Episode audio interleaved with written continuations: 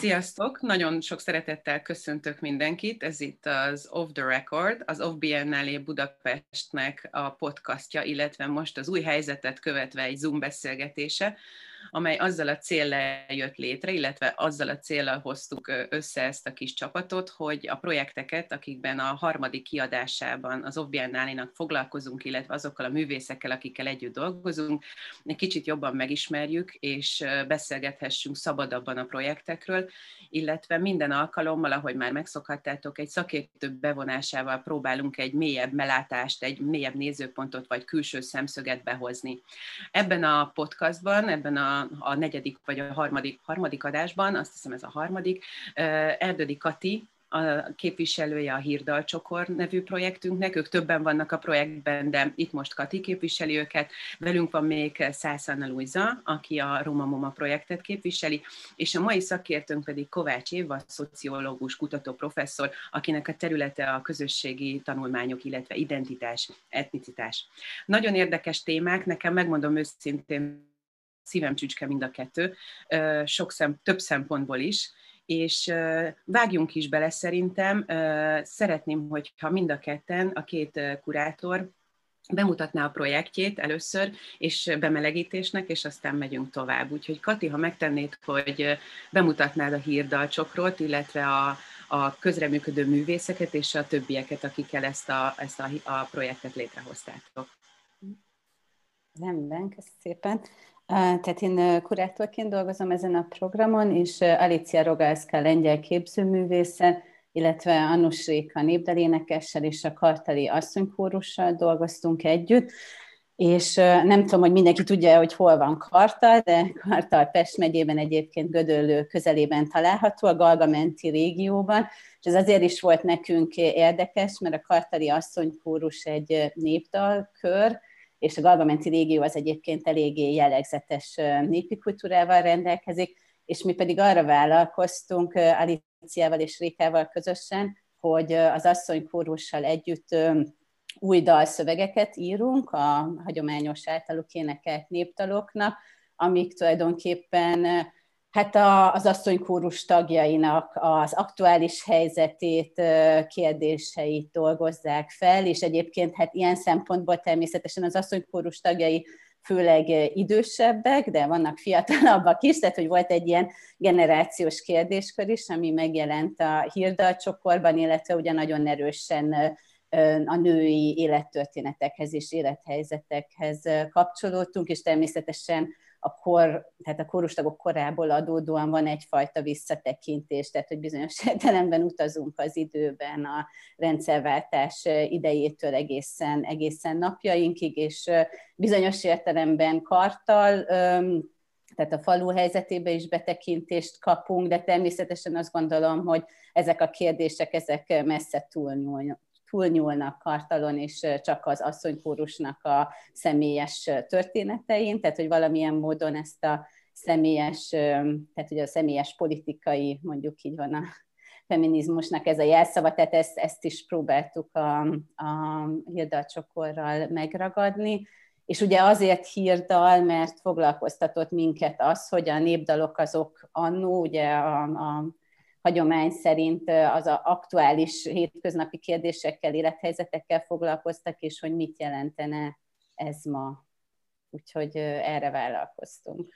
Hogy csak hogy egy kicsit érzékeltessük, hogy miről van szó, beszélném még arról egy kicsit, Kat, én megnéztem az összes videót, amik majd, elér, amik majd elérhetőek lesznek ugye a Facebookon és az Instagramon is, meg a, meg a honlapunkon természetesen, tehát az az asszony korús az 10-12 főből áll, ha jól tudom, hogy egy kicsit beszélj arról, hogy kik ők pontosan, mióta vannak együtt, és és hogy amikor megírtátok a szövegeket, akkor ilyen óriás nyitottság, lelkesedés és egy új lendületet kapott az egész asszonykórus?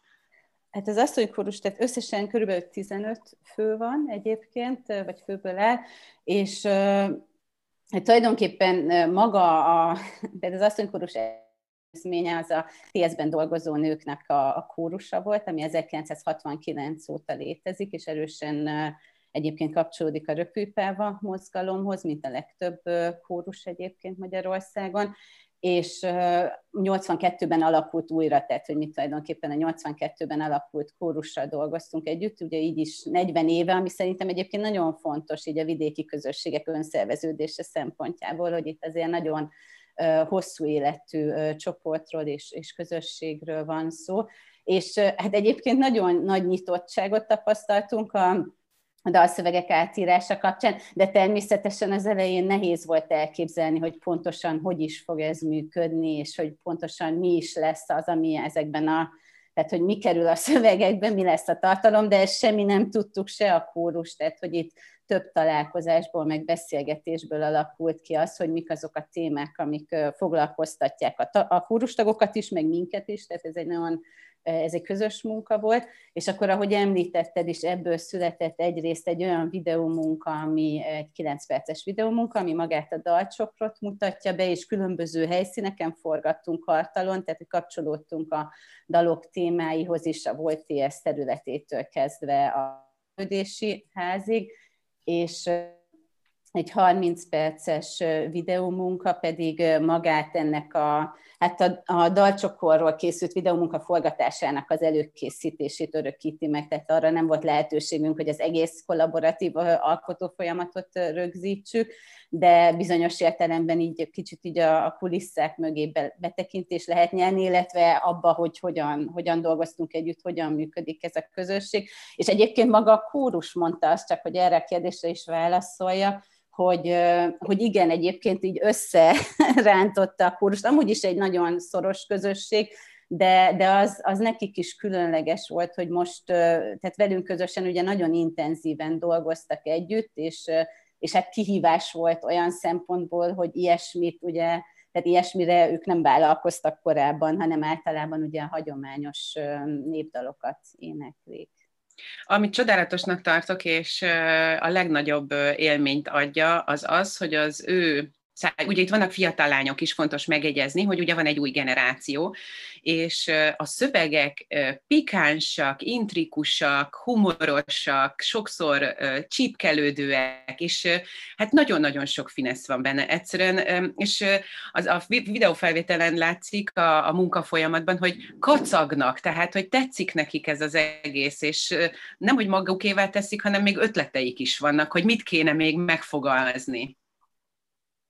Hát igen, ez abszolút, tehát hogy a maga a, egyébként a szövegeket, azokat bizonyos, tehát hogy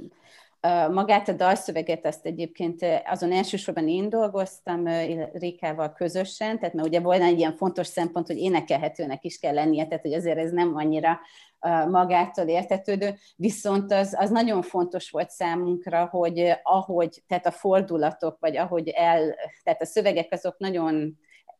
pontosan követik azok, ahogy, ahogyan a kórustagok mesélték nekünk a különböző történeteket, vagy ahogyan ők fogalmaztak, és ez egyébként, tehát hogy ilyen szempontból mi próbáltunk ugye nagyon figyelmesen hallgatni, így a közös beszélgetések során, mert mint hogy, hogy megfigyelni azt, hogy ők miket mesélnek, mik az ilyen egyes elejtett akár szavak, vagy félmondatok, mert ugye sokszor abban tehát hogy sokszor abban van a legerősebb tartalom, tehát hogy nyilván itt elég személyes történetek is, helyzetek is elmesélésre kerülnek a dalokon keresztül. Hát nem sokára akkor megyünk tovább. Sajnos, ha majd megkérhetlek, komolyan idéz nekünk majd egy szöveget, de most akkor szeretném megkérni Annát, hogy mutasd be a Roma Moma projektet, ami egy kicsit nehezebb és nagyobb falat, nem csak azért, mert a felütés is nagyon erős, mi szerint miért nincs Roma múzeum, Roma kortárs múzeum, vagy egyáltalán akármilyen múzeum, hanem ha ti arra vállalkoztatok a, a partnerekkel, a kurátortársaiddal, hogy négy különböző, négy alprojektet mutattok be az idei Off keretein belül. Megtennéd, hogy összefoglalod ezeket, és meg, megpróbálod bemutatni mind a négy projektet? I- igen. Sziasztok, én is köszönöm a meghívást. Um, azért pontosítanék, Roma Múzeum van, csak Roma Kortás Művészeti Múzeum nem létezik. Tehát, hogy ha külföldre tekintünk, hogy ott van Brunóban egy nagyon fontos múzeum, 2001-ben a Pécsi Baranyi Cigányságot mutatja be az Erdős Kamil Múzeum, szóval, hogy vannak itt-ott a roma örökséget bemutató vagy tematizáló gyűjtemények, de hogy Roma Kortás Múzeumról nem beszélhetünk, és igen, ez a Ez a projekt ez erre a kérdésre próbál válaszolni, hogy ezt a kérdést próbálja tematizálni, hogy miért nincs, hogyha lenne, akkor milyen lenne. Vajon szükség van egy új intézményre, vagy már a meglevő intézményeken belül kell polizikat változtatni, és, és úgy formálni, hogy ez egy inkluzív, inkluzívabb tér legyen. Tehát négy projekt tartozik ez alá a csoportosulás alá, és nagyon sokan vagyunk. A honlapon meg lehet nézni, hogy ezek a nevek állandóan bővülnek. Kronológiailag tekintve igazából én, azt, én nem voltam ennek az egésznek a legelejétől fogva a része, de ha jól tudom, akkor a 2017-es Pozsonyi Otto ugye Emilia Rikova által kurált kiállítás volt az a, az, a, az indító rúgó, vagy ilyen trigger, ami ezt így elindította az Off Biennale és az ERIAC között, hogy lehetne egy ilyen projektet, illetve platformot. Ez nem csak egy projekt, ez nem fog véget érni május 30-án, hanem ez tovább fog futni és mindenféle egyéb színtereken fog aztán tematizálódni tovább. Tehát ez az Off és az ERIAC-nak, ami Berlinben van, Junghaus tímea vezeti, és European Roma Institute for Arts and Culture-t jelenti maga az ERIAC mozaik szó. Szóval ennek a két intézménynek vagy szervezetnek a közös kezdeményezése és partnersége a, a Roma Moma projekt. Öm, öm, ki, mit mondjak még? Öm, igen, tehát hogy, hogy, hogy maga a Roma Moma egyébként, szóval, hogy maga a múzeum kérdés, tehát maga a múzeum igazából, hogyha mondjuk megnézzük a 19 századi nemzetépítési folyamatokat, akkor ez egy nagyon fontos momentum, momentum annak, hogy a nemzet önmagát elképzeli, öm, öm, ahogy tematizálja, amiből merítkezik, és hogy ebből a folyamatból intézményi, strukturális, egyéb okokból fakadóan a romák kimaradtak, de már mondjuk akkor is felmerül, de konkrétan 1960-ban, vagy a 60-as években volt ez, amikor Erdős Kamil először ezt tényleg így megfogalmazta és beadta, a, egy előterjesztést adott be arra vonatkozólag, hogy jó lenne létrehozni egy Roma múzeumot, amit aztán visszautasítottak. És akkor igazából így a rendszerváltást követően először Daróci Ági nevét érdemes megemlíteni, aki már, már ezt megelőzően is egy nagyon fontos szerepet vállalt a roma mozgalomon belül, a roma művészetnek a, a a létrehozásában, vagy megfogalmazásában, de hogy ő először volt az első nagyon fontos szóvivője annak, hogy kell Roma Múzeum, és aztán a 2000-es évektől pedig Junghaus Tímel nevéhez köthető ez a fogalom, aki egyébként egy kis, mm, nem is tudom, fricskaként igazából a 2007-es Velencei Biennáléra, a Velencei Biennálénak a katalógusában már ezt a Roma Moma logót így elhelyezte, mint egy jelezve azt, hogy igazából reflektálva erre a hiányra, vagy így fölhívva a figyelmet erre a hiányra, de hogy, hogy az a logó, ez a fogalom, hogy Roma Moma, ami a Museum of Modern Arts-ból fakad, vagy eredeztethető, ami egy, igen, tehát ami egy ilyen egy, egy múzeum fogalmat takar, egy kanonizálási fogalmat, amiből kicsit jelentősen hiányozik a kisebbségi reprezentáció, tehát hogy, hogy ebből, a, ebből a fogalomból, ez, ez a mozaik szó, ez a játékos mozaik szó az, amit ott megalkottak, és hogy igazából ezt szeretnénk továbbvinni, a logót is egyébként picit átdolgozva, de, de igazából van ebben egy folytonosság, és, és ebbe, ebbe, a, ebbe az ívbe szeretnénk ezt a projektet is így felépíteni, vagy beépíteni. Azt hiszem, hogy a Romamoma projektben az egyik legeslegérdekesebb kérdés maga az első statement mondat feltevése, egy kortárs művészeti múzeumnak a létrejötte. Éva, neked erről mi a véleményed, és milyen lépéseket lehetne ez ügyben tenni? Mi az, ami hiányzik ehhez az egészhez, és mi a teendője a művészeti szcénának, vagy akár a kutatóknak? Szerintem pontosan az, amit most csinálnak az Annáék, tehát, hogy e, egészen lenyűgöz ez. E, ezt a történetet még, még régebb óta követem, és azt hiszem most történik meg negyedszer, hogy igazán rossz politikai környezetben, igazán, igazán szétzilált társadalmi viszonyok között megint megpróbálja valamilyen módon ez a művészeti és, és művészetfogyasztó, vagy a művészetben élő világ a, a képzőművészet kérdéseit újra fölvetni. Ez elkezdődött a 70-es években. Mindenki azt hitte, hogy lesz egy roma múzeum, hiszen Daróciágék olyan energiákat fektettek bele, hogy az életüket, tehát életek, életeket, magánéleteket intézményesítettek roma művészek azért, hogy ez megtörténjen. A, és nagyon-nagyon szépnek tartom azt is, hogy, hogy, hogy, a, hogy a Péli lesz, hogy úgy mondjam, talpra állítva. Mert hogy, hogy, hogy ott kezdődött, ott megtörtént már igazából ez a szubverzív, hogy úgy mondjam, birtokba vétele a tudásnak, a, a művészetnek, a társadalmi ö, ö, helyeknek. Azután megint el lett véve. Ugyanígy megtörtént a, a, a Velencei Biennálén, vagy azt hittük, hogy megtörtént. Mindenki azt gondolta, hogy szárnyalni fog, fogunk, megint el lett véve. Megtörtént a Roma parlamentnek, a, itt van gyűjtemény, tehát itt azért nagyon fontos, hogy nem arról van szó, hogy nincs gyűjtemény, itt csodálatos gyűjtemények vannak, amiknek a sorsa igazából bizonytalan. És én abba, abba bízom, hogy most a Roma Moma esernyője alatt nagyon sok fár, fáradtsággal és fájdalommal, ez nem kérdés, ez nem lesz egy, hogy is mondjam, sétamenet, de hogy, hogy végre ezek, ez a nemzedék is, a, a, a mostani alkotói nemzedék, az idősekkel szó, szóba elegyedve, az ő tapasztalataikat átélve, megvitatva, tud létrehozni valamiféle olyan új keretet, amiben, amiben ezt megint, ebben megint megtaláljuk magunkat, és akkor megint valamilyen módon a miénk is lesz ez a világ. Szóval szerintem ennek óriási a tétje, és nagyon-nagyon szimpatikusnak tartom azt, hogy ilyen apró lépések, ahogyan a katéknál is, az apró lépések szerintem elképesztő fontosak. Apró lépések ránézni, nem félni a konfliktustól, nem félni attól, hogy, hogy nem fogunk egyetérteni, hanem próbálni ezeket az apró lépéseknek a politikájával valamilyen módon egyeztetni, a, a nézeteltéréseket is a színre vinni, megmutatni, valamilyen módon kibeszélni. Tehát ez, ez, ennek nagyon nagy a tétje megint, és, és kicsit szomorú vagyok, mert már az én életemben is igazából negyedszer történik. Anna, mit látsz a, a te szemszögedben? Most már nagyon régóta próbálod ezt a dolgot összerakni. Most, ha minden igaz,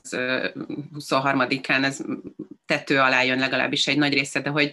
hogy neked elég nagy rálátásod van, nem csak a művészeti szénából, a roma közösségből, a kurátori szénából, de a politikai oldalról is más már szerintem elég sok mindennel találkoztál, hogy mi az igazi akadálya ennek, és hogy hol, hol vannak az igazi hiányosságok, illetve a, hol, hol bukik el ez a történet elsősorban, vagy bukott el, ahogy mondta az éve most már negyedszer? Mi a gyenge pontja? Um, igen, én, itt többen vagyunk, ez nagyon fontos, én csak egy hang vagyok ebben. Nekem ez, nekem ez a projekt maga egy csoda. Én pont az ellenkezőjét tapasztalom. Próbálok nem naív lenni, de, de, de, de a, a várban, a, a Nemzeti Együttműködés rendszere gócpontjában ott van a Budapesti Történeti Múzeum, akik élnek, halnak ezért, hogy, hogy ez megvalósuljon. És az az akarat és, és partnerség, amit a részükről, tudom, hogy fővárosi tulajdon, részükről,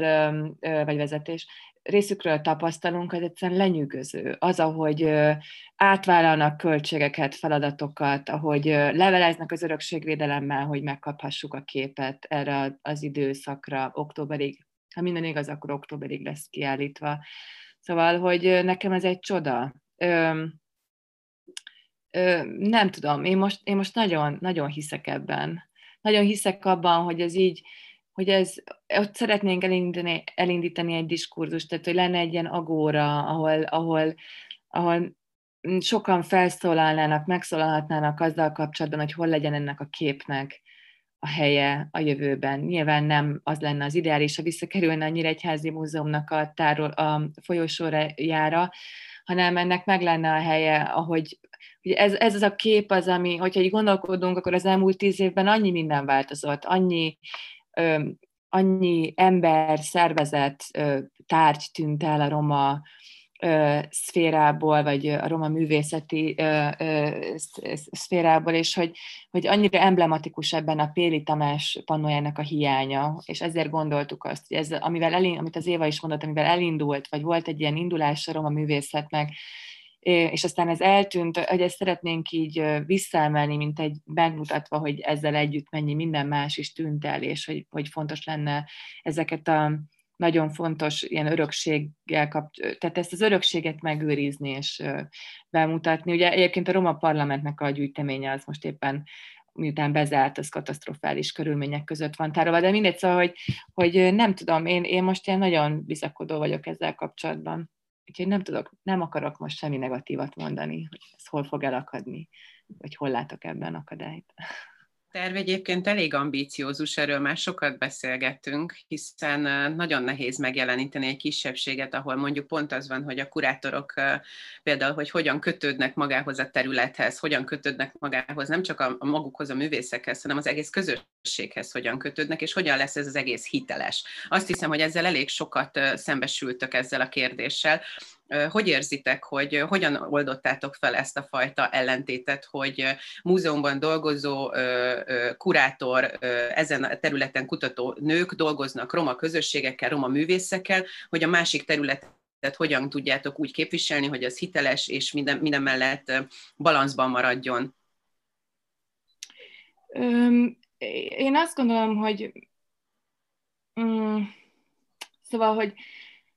hogy ennek a, ennek a munkának a része, a szerves része az, hogy ez polifonikus legyen. Tehát, hogy roma és nem roma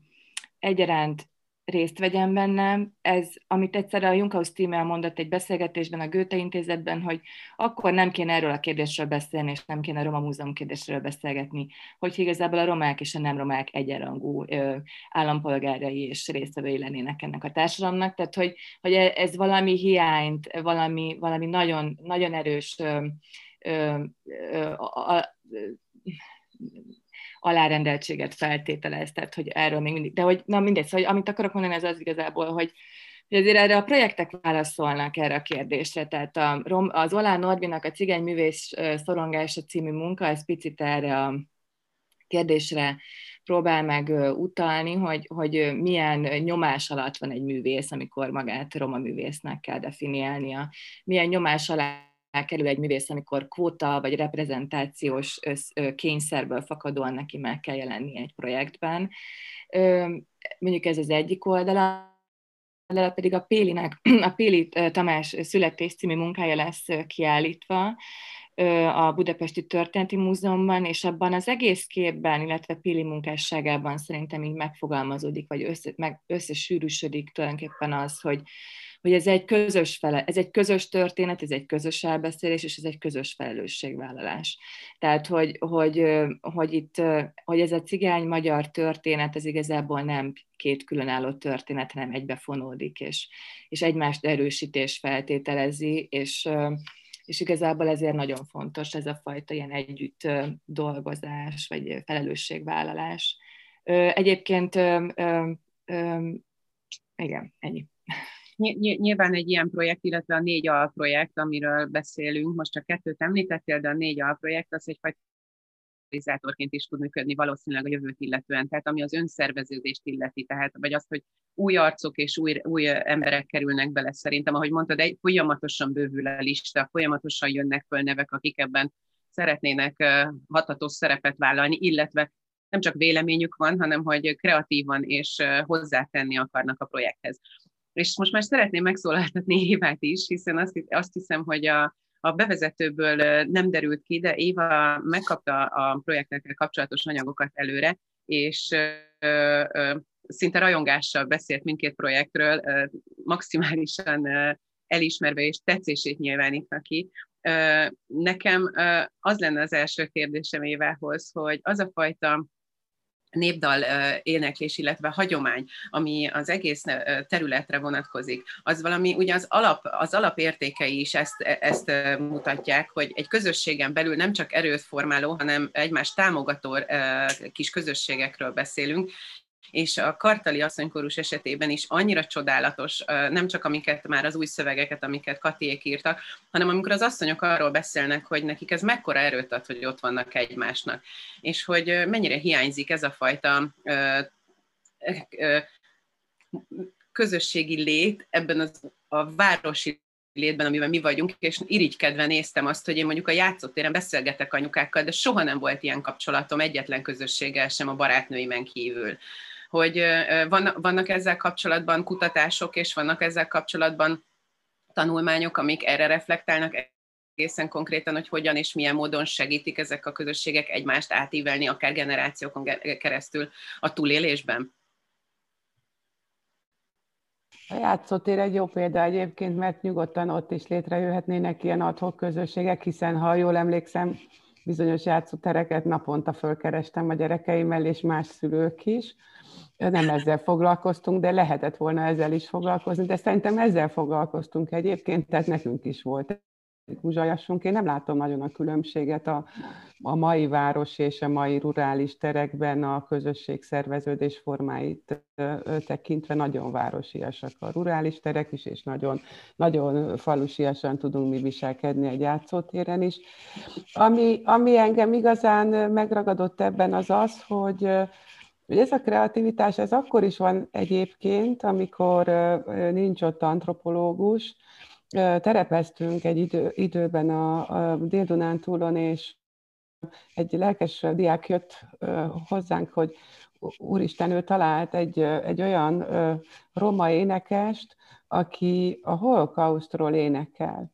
És akkor persze elmentünk oda, és meghallgattuk ezt a, a dalt, amit ez a viszonylag fiatal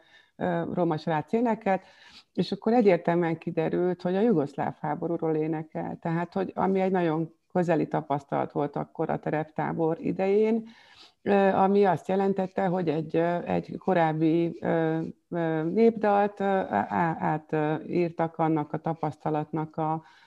a fényében, ami őket érte a 90-es évek jugoszláviai háborúi során. Tehát, hogy a, a, hogy is mondjam, a antropológus nélkül is van, ez a kreativitás a, a népekben, hogy, hogy dalban éneklik el a, a, a bánatukat, örömüket. Igazából itt az a, a, az, az, az a nagy előnye van egy ilyen, ilyen kutatásnak, hogy, hogy, hogy rátekinthetnek erre a közös múltra, meg közös életre, valami külső segítséggel, ami könnyebb, mert akkor abban egészen más,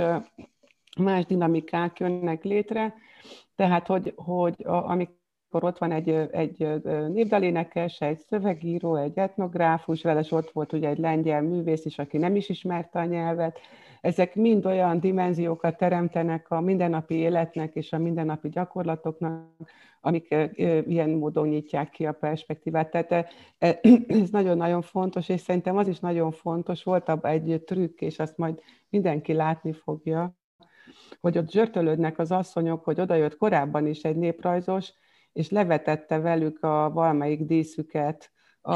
a fejdíszükről, mert ugye ez nem autentikus, és hogy milyen boldogok, hogy most ebben a kollaboratív projektben ezt ők fölrakhatják. Tehát, hogy ez nagyon szépen mutatja a, a, veszélyeket is, amiket mi beviszünk ebbe a térbe. Tehát azért tetszett nagyon a, a hírdalcsokor, mert láttam ezt a nagyon finom lépésről lépésre követés, reflektálást, visszakérdezést, kérdezés nélküli nagyon-nagyon figyelést a, a kutatói közösségbe, vagy az alkotói közösségbe, és aztán elkezdtem látni ezt egymás között is, tehát hogy a, ahogyan az idősebbek a fiatalabbakat, a szöke a barnát, a kék ruhás a zöld ruhás, tehát hogy így elkezdték egymást az emberek így máshogy nézni, és szerintem ez az, ami nagyon jó, hogy néha tehát éljük az életünket valami furcsa horizontális térben, és akkor egyszer csak van egy pillanat, amikor a mélyére lehet nézni, és az néha nagyon ijesztő, itt nagyon ijesztő történeteket meséltek el az asszonyok egyébként önmagukról, a lengyel végkép, a lengyel asszonyok azt hiszem még önkritikusabbak voltak, vagy még kritikusabbak voltak az életüket visszatekintve, de hogy ebben segítséget nyújt nekik ez a kollaboratív, alkotói közösség. Tehát szerintem ez az, ami igazából teljesen rendkívülivé teszi ezt a, ezt a projektet, és tényleg minden pillanatát nagyon-nagyon jó volt látni. Milyen, ezt majd Katitól is szeretném kérdezni, hogy mekkora ennek a, a működésnek és az asszonykorús működésében mekkora a szerepe a pszichológiának és a traumafeldolgozásnak? Tehát, hogy folyamatosan olyan témákat dolgoznak fel, amik nem feltétlenül csak most éppen a ti szövegeitek által aktuál politikai kérdésekre reagálnak, vagy a közelmúltban történtek. De hogy asszonysorsokról beszélünk, sztereotípiákról beszélünk, folyamat, tehát szem, szem, sok, sok esetben szenvedésről beszélünk egy ilyen nagyon konkrét, de mégis nagyon finoman megfogalmazott módon. Tehát, hogy azt gondolom, hogy ennek van egy ilyen nagyon erős terápiás része is, és azt hiszem, hogy a népdal, mint olyan, amikor az asszonyok összegyűltek a fonóban, amikor csumáztak, amikor nem. Tehát ugye ez az egész erről is szólt, hogy minél többet meg tudták osztani a problémáikat, akkor az elvitte őket egyfajta fel, fellélegzésig, vagy egy kicsit könnyebb volt már a másnapnak neki menni. Ez most is így van? Szerintem ez mindenképpen így van egyébként most is, meg ezt nekünk is mesélik, a, meg mondták is a kórustagok, hogy nekik egy tehát ilyen elképesztő megtartó erővel bír a kórus, még akkor is, hogyha azért azt hozzá kell tennem, hogy azok a témák, meg történetek, amik részben ugye a, a dalcsokorban is megjelennek, meg amik a beszélgetésen felmerültek, az abban valóban volt egy olyan aspektus, amit Éva is említett már, hogy ez a kicsit ez a mélyre fúrás, tehát hogy ott, ott mindenképpen szerepe volt annak, hogy mi ugye újonnan érkeztünk ebbe a körbe, hogy kérdéseket tettünk fel bizonyos értelemben, azt is, hogy az, szerintem az azért részünkről egy fontos felelősség volt úgy, úgy is, mint egy másik, másik generációhoz tartozó nők, hogy így, hogy így tartsuk a, szóval, hogy, prób, hogy mondjam ezt ilyen, szóval viszonylag egy ilyen felszabadító körülményeket teremtsünk ezeknek a beszélgetéseknek, mert azért természetesen, tehát a társadalmi normák azok minden közösségben működnek, tehát hogy nekünk azért az fontos volt, meg azt én is tudom, a, mit tudom én, a nagyszüleim falun éltek, és ismerem ezeket a kisebb közösségeket, tehát hogy körülbelül tudom, hogy így hogy működnek ezek a egyébként sokszor elhallgattató, tehát hogy sokszor nem, sok mindenről nem esik egyébként szó, és nekünk fontos volt egyébként, hogy olyanokról és olyan témákról is beszéljünk, ami, ami adott esetben nehezebb lehet, illetve amihez nagyon sok stigma, meg esetleg szégyen is kapcsolódik, és hogy ezt próbáljuk olyan módon tenni, közösen nyilván, tehát hogy csak hogy, hogy szóval ebben szerintem nekünk volt egy felelősségünk, hogy olyan vagy valamiféle szabadságot adjunk magunk, szóval hogy mindenkinek, aki ezekben a beszélgetésekben részt vesz. Egyébként nyilván itt a generációk között is vannak mindenféle dinamikák, mert ugye azért a, nagyon sokszor például a fiataloknak nehéz volt akkor beszélni, amikor, tehát a, a, nagy, a nagy körben az idősekkel közösen beszélni, mert ugye mert vannak bevett szokások, és vannak elvárások, és például a fiatalokkal az, azokat a szövegrészeket, amik tőlük kerültek a dalba, azt egyébként kisebb csoportokban tehát dolgoztuk ki, mert nekik is kellett egy olyan fajta teret teremteni, tehát hogy ennek azért sok felelősség van. Az, az gyorsan megemlíteném, hogy egyikünk sem néprajzos egyébként, tehát nem volt közöttünk etnográfus, hanem csak művészeti területről érkeztünk ebbe, ebbe a munkába, és akit említettél, Éva, ő egyébként a kórus vezető volt, az a fiatal férfi, aki, aki egyébként, tehát ugye be olyan értelemben, tehát hogy itt volt egy vita azon, hogy hogyan őriz, őrzi a kórus a saját szokásait, és hogy egy bizonyos pipiske, ami a néphagyomány szerint egyébként a, a most ezt csak gyorsan elmondom, tehát hogy a hogy van, tehát a, a fiatal, már férjezett, de még gyereket nem szült asszonyoknak a fejdísze, tehát ugye van ez a fészek rakó momentum, úgy is néz ki a pipiske, mint egy, a fé, egy fészek, de viszont nagyon dekoratív, és ezért az idős asszonyok is hordták, és akkor itt jött be az egész autentikusság kérdése, ami ugye már egy ilyen, hát egy nagyon komoly téma, és én ennek nem is vagyok a szakértője, de, de ugye pont így a, a néprajz, meg egyébként népzene, stb. szempontjából van jelen pillanatban, ugye van egy ilyen, hogy mondjam, tehát hogy a fiat, Hát szóval, hogy van egy, tehát van, egy, van egy ilyen vágy, hogy autentikusan őrizzük a hagyományokat, de egyébként pont az asszonykórus meg ilyen szempontból mondjuk azt, hogy deviáns, mert hogy ők nem, őket az érdekli, hogy ők úgy tudják, szóval, hogy ők szeretnék ezekben a hagyományokban, meg a saját szokásaikban jól érezni magukat, és akkor például ők nekik nagyon fontos, hogy fehér harisnyát hordanak, mert azban jól mutatnak, akkor is, hogyha egyébként a korukból fakadóan elvileg a szokásrend szerint barna harisnyát kellene hordaniuk, és egyébként ez kiderül a filmből is, hogy ezek, ezek egyébként iszonyú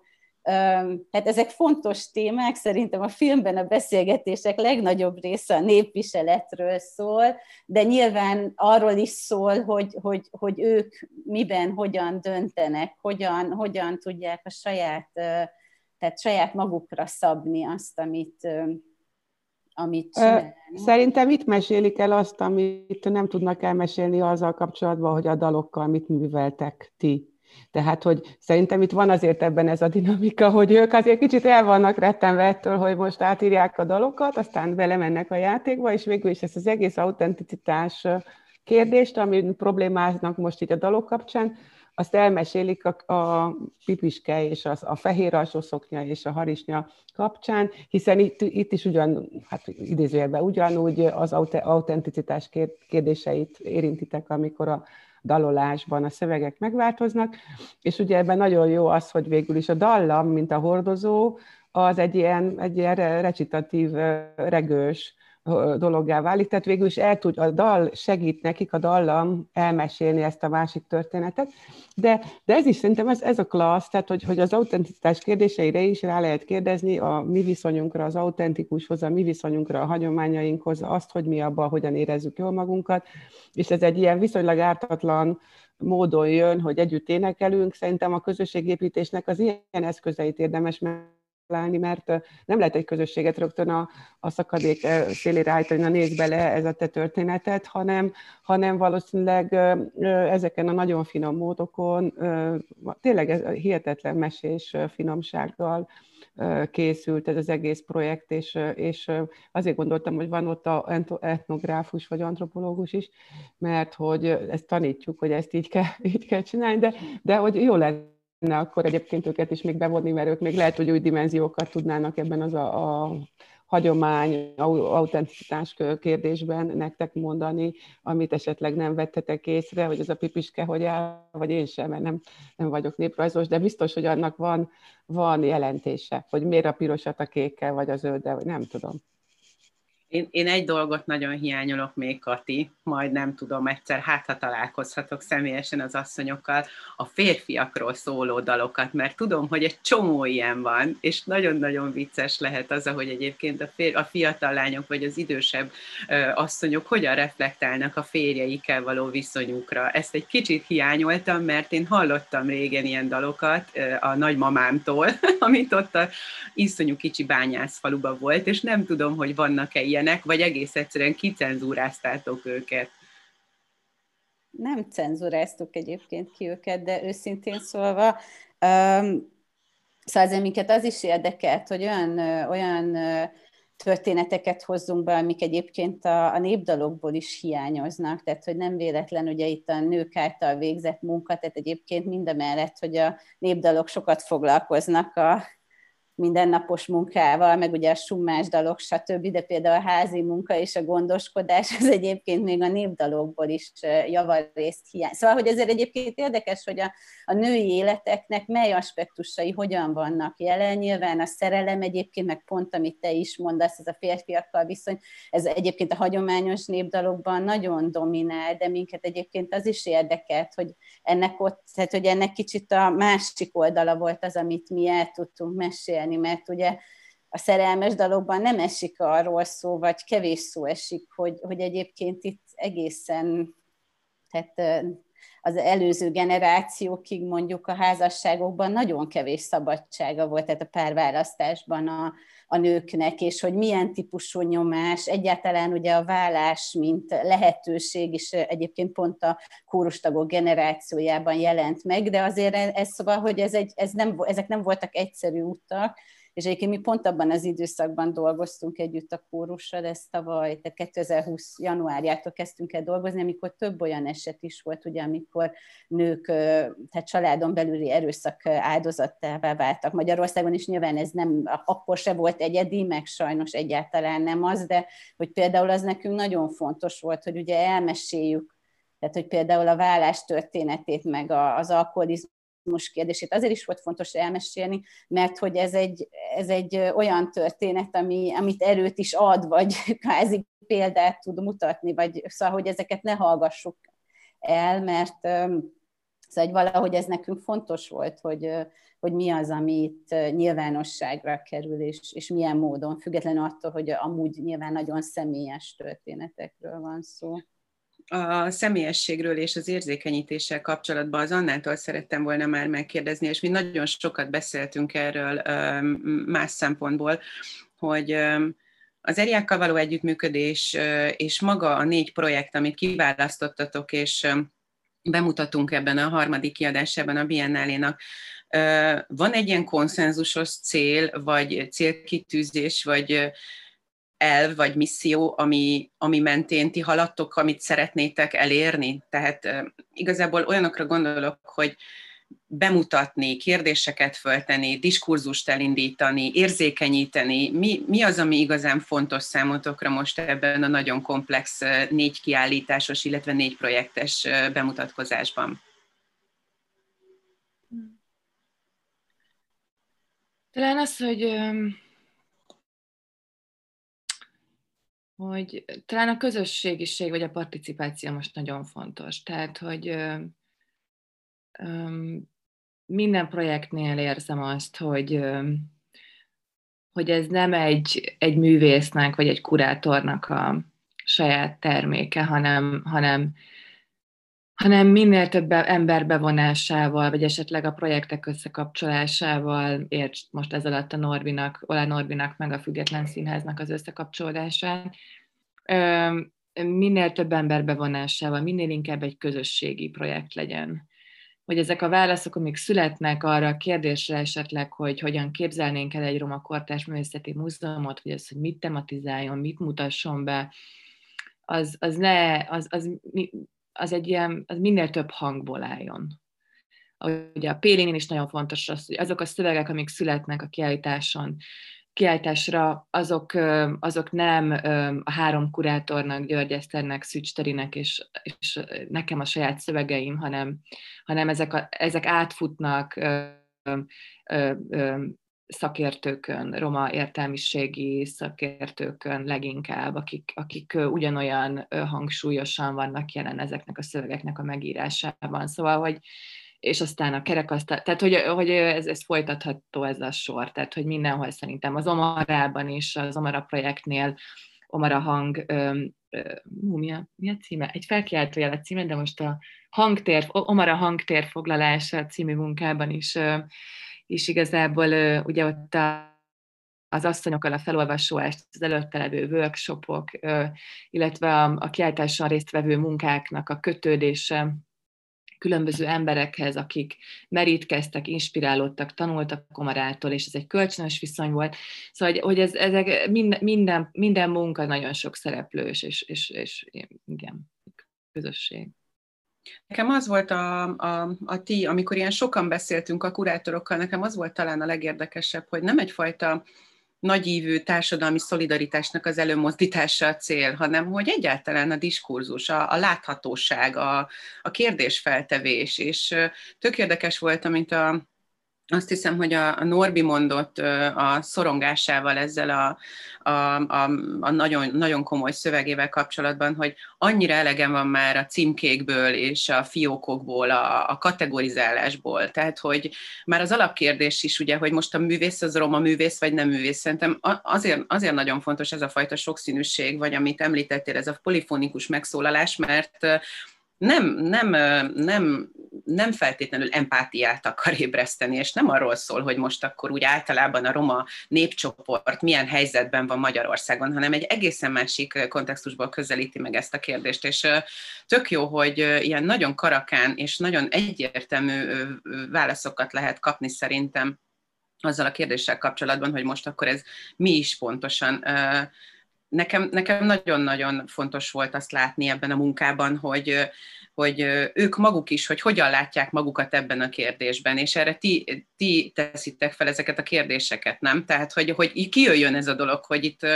nem arról beszélünk, hogy ők hogyan tudnak beilleszkedni, létezik-e roma integráció vagy sem, vagy hova jutott ez az elmúlt húsz évben, hanem egészen konkrétan a művészeknek a helyzetéről, az ő gondolkodásukról és a saját véleményük tisztánlátásáról szól ez a dolog. Igen, és azt gondolom, hogy nagyon, én most így látom ennek a, látom a kortársnak a, az erőforrás jellegét, vagy a kreativitását, ami, amiben ott van a reflexivitás, a, az, hogy, hogy ilyen identitáspolitikai kérdésekre rá tud kérdezni. Mert hogy maga a kortárs, mint, mint, mint a kortárs művészet, tehát hogy, hogy nem csak arról van szó, hogy, hogy, tehát, hogy hogyan lehet ugye ezt az egész roma művészetet, ami bekerült ebbe a naív, egzotikus valamibe. Uh, ahogy a Jukhaus Tíme fogalmaz, ez, ez az ilyen politikai groteszk, ez nem csak e, az ebből való kimozdítás, ez nem csak úgy történik, mint mondjuk a Pilinér részben, hogy próbáljuk visszaírni a művet a magyar művészeti kánonban, tehát egy kicsit ilyen tradicionális utat is képvisel ez a munka, de hogy, hogy ebben ott van a, kort, a kortársnak a, a felszabadító. Ugye az egész roma, roma közösségiség az valahol a nemzethatárokat fölülírja, tehát egy ilyen óriási erőforrás minden szempontból. És sose felejtem, vagy mindig, amikor erről a projektről gondolkodom, akkor erre eszembe jut a tavalyi Off Biennálén úgy volt, hogy akkor ott kilenc projekt lett volna Roma Mama alatt, és az egyik a Martin Zek lett volna a manifestum, nem tudom, hogy ismeritek de hogy egy ilyen, amikor a Brexit folyamata zajlott, és ugye az angolok kilépnek az Európai Unióból, akkor azon gondolkodott a művész, hogy akkor mi legyen a nyelv? Hát az angolok hiányoznak, az valahol egy ilyen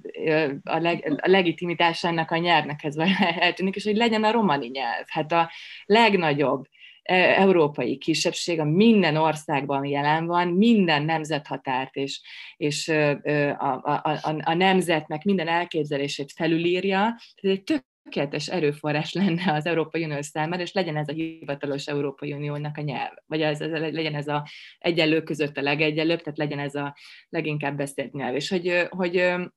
hogy valahol ez, ez a fajta játékosság, vagy ez a fajta ilyen kritikaiság az, amiben, ami szerintem a kortárs művészetben és a roma kortárs művészetben jelen van, és ami egy ilyen nagyon erős, egy, egy, nagyon, egy erőforrás szerintem most számunkra is,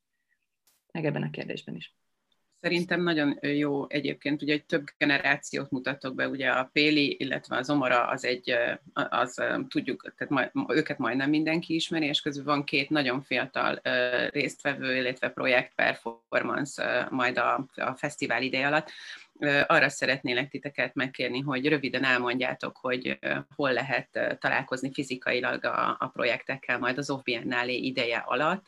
és melyek lesznek azok az egészen konkrét programok, amikre, ha minden jól megy, akkor majd azért közönséget is fogadhatunk, ez persze még sok minden befolyásolhatja, akkor megtennéd, hogy elmondod, Anna, hogy ez a négy projekt fizikailag hol fog megvalósulni?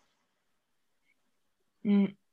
az, az Omarának a, az Omara hangtér foglalás, aminek a kurátora Pócsik Andrea, Csikós Marinával és Szegedi Tamással dolgozik együtt, a, a, a kesztyűgyárban lesz a Mátyás téren, és ö, akkor nyit, amikor az OFF Biennale, április 23-án, ö, még programok szintjén nem tudok semmi biztosat, vagy fixet mondani. Lesznek tárlatvezetések, ez a Covid-tól függ, hogy ezek virtuálisak, vagy létszámhoz köthetőek lesznek illetve a, a május vége fele lesz egy felolvasó színház, ami a, a roma asszonyokkal, a Szegedi Tamás vezetésével és Blaskó Mária vezetésével egyfajta munka indul el márciusban. Ezek az asszonyok igazából az Omarának az élettörténetírásait dolgozzák fel, és a saját élettörténetüket forgatják bele ezekbe a szövegekbe, és ebből lesz egy felolvasó színház majd, nem tudok dátumot mondani. Olán Norbertnek a Cigányművész szorongása című munkája a Roma Parlament előtti járdán lesz fölépítve, maga az installáció, illetve az ott majd a megnyitón lesz egy performance, illetve a szöveg is azt követően ott olvasható lesz, ő egy manifestum, tehát a saját szövegét, hitvallását, gondolatmenetét fogja felolvasni ö, ö, ezekkel a, hát igen, a, ez, amit mondtam, tehát ezekkel a címkékkel ö, kapcsolatban, illetve ö, ez a munka ez szorosan kapcsolódik a Független Színháznak a Békamesség című pánkoperájához, aminek a bemutatása május 16-án a Roma ellenállás napján lesz, ott a Roma Parlament előtti téren. Ö, és tulajdonképpen ez, ez a, a punk opera, ez a, az Illés Márton által megírt, Balog Rodrigo által dramaturgizált, ö, ö, megzenésített, ö, ö, az opera műfaját érintő, vagy arra építkező, de nem kizárólagosan opera, opera munka lesz, és ez több generáción keresztül kíséri ö, ö, egy, tehát egy élet, több életutat jár, életutat kísér végig, és igazából nagyon, nagyon szorosan kapcsolódik a Norbertnek a munkájához, ezekhez a címkékhez, mit jelent romának lenni egy, egy magyar, a magyar társadalomban, és aztán ez a két munka ez össze fog érni. Ezt nem mondhatom el, hogy hogyan, de ennek van egy fix időpontja, ez május 16-a a naplemente, nem tudom, azt hiszem 8 óra körül, és a Péli Tamás pedig a Budapesti Történeti Múzeumnak a várépületében, annak a barokkcsarnokában lesz kiállítva. Ha minden igaz és minden jól megy, akkor április 26-án kezdődik meg a munkának a, az útja, akkor hozzák fel Nyíregyházáról Budapestre, és tisztítják meg a képet a barokkcsarnokban. És aztán Kaszás Tamás fogja installálni, nem egy szokványos módon, kicsit értelmezve ennek a képnek a történetét, a sebeit, a, jelent, tehát a jelentőségét, amiről szintén majd lesz egy szöveg a kiállításon, és ez akkor fog megnyitni, amikor megnyithatnak a múzeumok. Ennek nem lesz virtuális, ennek nem lenne értelme virtuális térben megjelenni, ez csak láthat, tehát hogy megtekinthető lesz személyesen, viszont lesz egy beharangozó program, az május 5-én az OFF-nak a mi az ilyen főhadisz, vagy a központjában, a, nem tudom, hogy hol pontosan, talán a Lonyóicában van az. Igen. igen. Ott lesz a Kései Születés című filmnek a beszélgetése a Müller Andrásség által vezetett Roma képműhelyen. Közszegi Edith, Szuhai Péter és Rács Jenő André lesznek meghívva, és aztán ezt követi egy workshop rögtön Turi Lilivel, és egy ilyen zint fognak csinálni a diákok ebből a, ebből a filmből, történetből és az azt követő beszélgetésből, szóval ennek lesz egy terméke. Ez május 5-e. Ennyi programot tudok megosztani. Csodálatos szerintem. És akkor Kati, szeretnélek megkérni, hogy te is elmond, hogy hol lesznek ezek a videók láthatóak majd, és hogy majd, ha a Covid engedi, akkor hol tudunk majd az asszonykorussal találkozni talán, de a kiállítás az hol lesz? Tehát a kiállítás, ahol a, a két videómunka, tehát egyfelől a Hérdalcsokor, másfelől a Kartalik Kerekasztal című dokumentációs munka lesz látható. Ez a Vitkovics Mihály utca két szám, ami nem egy hagyományos kiállítótér, hanem egy korábbi patyolatüzlet volt, ami egyébként szerintem bizonyos értelemben szintén érdekesen kapcsolódik a női munka kérdéséhez történeti szempontból. A Gerlóci kávézó mellett van egyébként a Kamermájer térhez nagyon közel. Itt a, tehát a két videómunkát lehet majd látni, illetve itt lesz a kiadványunk is elérhető, amit készítünk a, a hirdalcsokor kapcsán, és akkor ezen túl, ugye ez hasonlóképpen, mint ahogy Anna is említette már, a, a járványhelyzettől függően, tervezünk május 28-án és 29-én köztéri performanszokat, egyfelől ugye a Kartali asszonykórussal közösen, tehát hogy hallható lesz a hírdalcsokor, viszont kiegészül egy párbeszéddel, ami a Varsányi Szirének feminista kórussal közösen fog megvalósulni, tehát egy bizonyos értelemben ugye bővül a kör, tehát az asszonykórus mellett a Varsányi szirének popdalokon keresztül fognak válaszolni a Hilda Csokor által felvetett témákra, és ez azért is fontos, mert május 1-én szintén a Varsányi szirénekkel tervezünk egy tulajdonképpen tervezünk megünnepelni a láthatatlan női munka ünnepét, és lesz egy online esemény, amin olyan történeteket fogunk megosztani, amit a Varsányi Szirénekkel közösen gyűjtöttünk. Ez egy ilyen maratoni felolvasás lesz, amihez egyébként a közönség is aktívan részt tud venni, akár a felolvasásban, akár egyébként a történetek írásában, megosztásában is, és szerintem ez azért is fontos, hogy ugye kicsit robbantjuk ezeket a kereteket így a városvidék határvonalak szempontjából, mert talán számomra az egyik legfontosabb felismerése volt a Hilda csokornak, hogy ugye ezek a történetek, ezek nem állnak meg ezen a sokszor elképzelt válaszvonalon, hanem, hanem igenis inkább összekapcsolnak minket, függetlenül attól, hogy most ki milyen hát háttérrel vagy helyzetből érkezik. Hát nagyon szépen köszönöm Évának, hogy itt volt velünk, és segített nekünk a projekteket egy kicsit jobban megismerni, vagy kibontani a, a hátterüket. Nektek is köszönöm szépen, Kati és Anna, hogy itt voltatok. A hallgatóknak, nézőknek pedig akkor még egyszer csak annyi, hogy a az OFBN-nél harmadik kiadása április 23-án nyílik, egyfajta hibrid megoldásokkal operálva, hiszen most jelenleg úgy néz ki, hogy nagyon sok minden online is megszületik, remélhetőleg majd lesznek lehet, lesz lehetőség majd fizikai térben is találkozni. A legtöbb információt a honlapunkon fogjátok megtalálni, és természetesen a Facebookon és az Instagramon. Úgyhogy nagyon szépen köszönöm, hogy itt volt a két projekt, a Hirdal Csokornak és a Romamomának. Remélem, hogy minél többen ellátogatok a honlapunkra, és megnézitek a projekteket, és köszönöm nektek, hogy itt voltatok még egyszer. Köszönjük! Köszönjük! thank you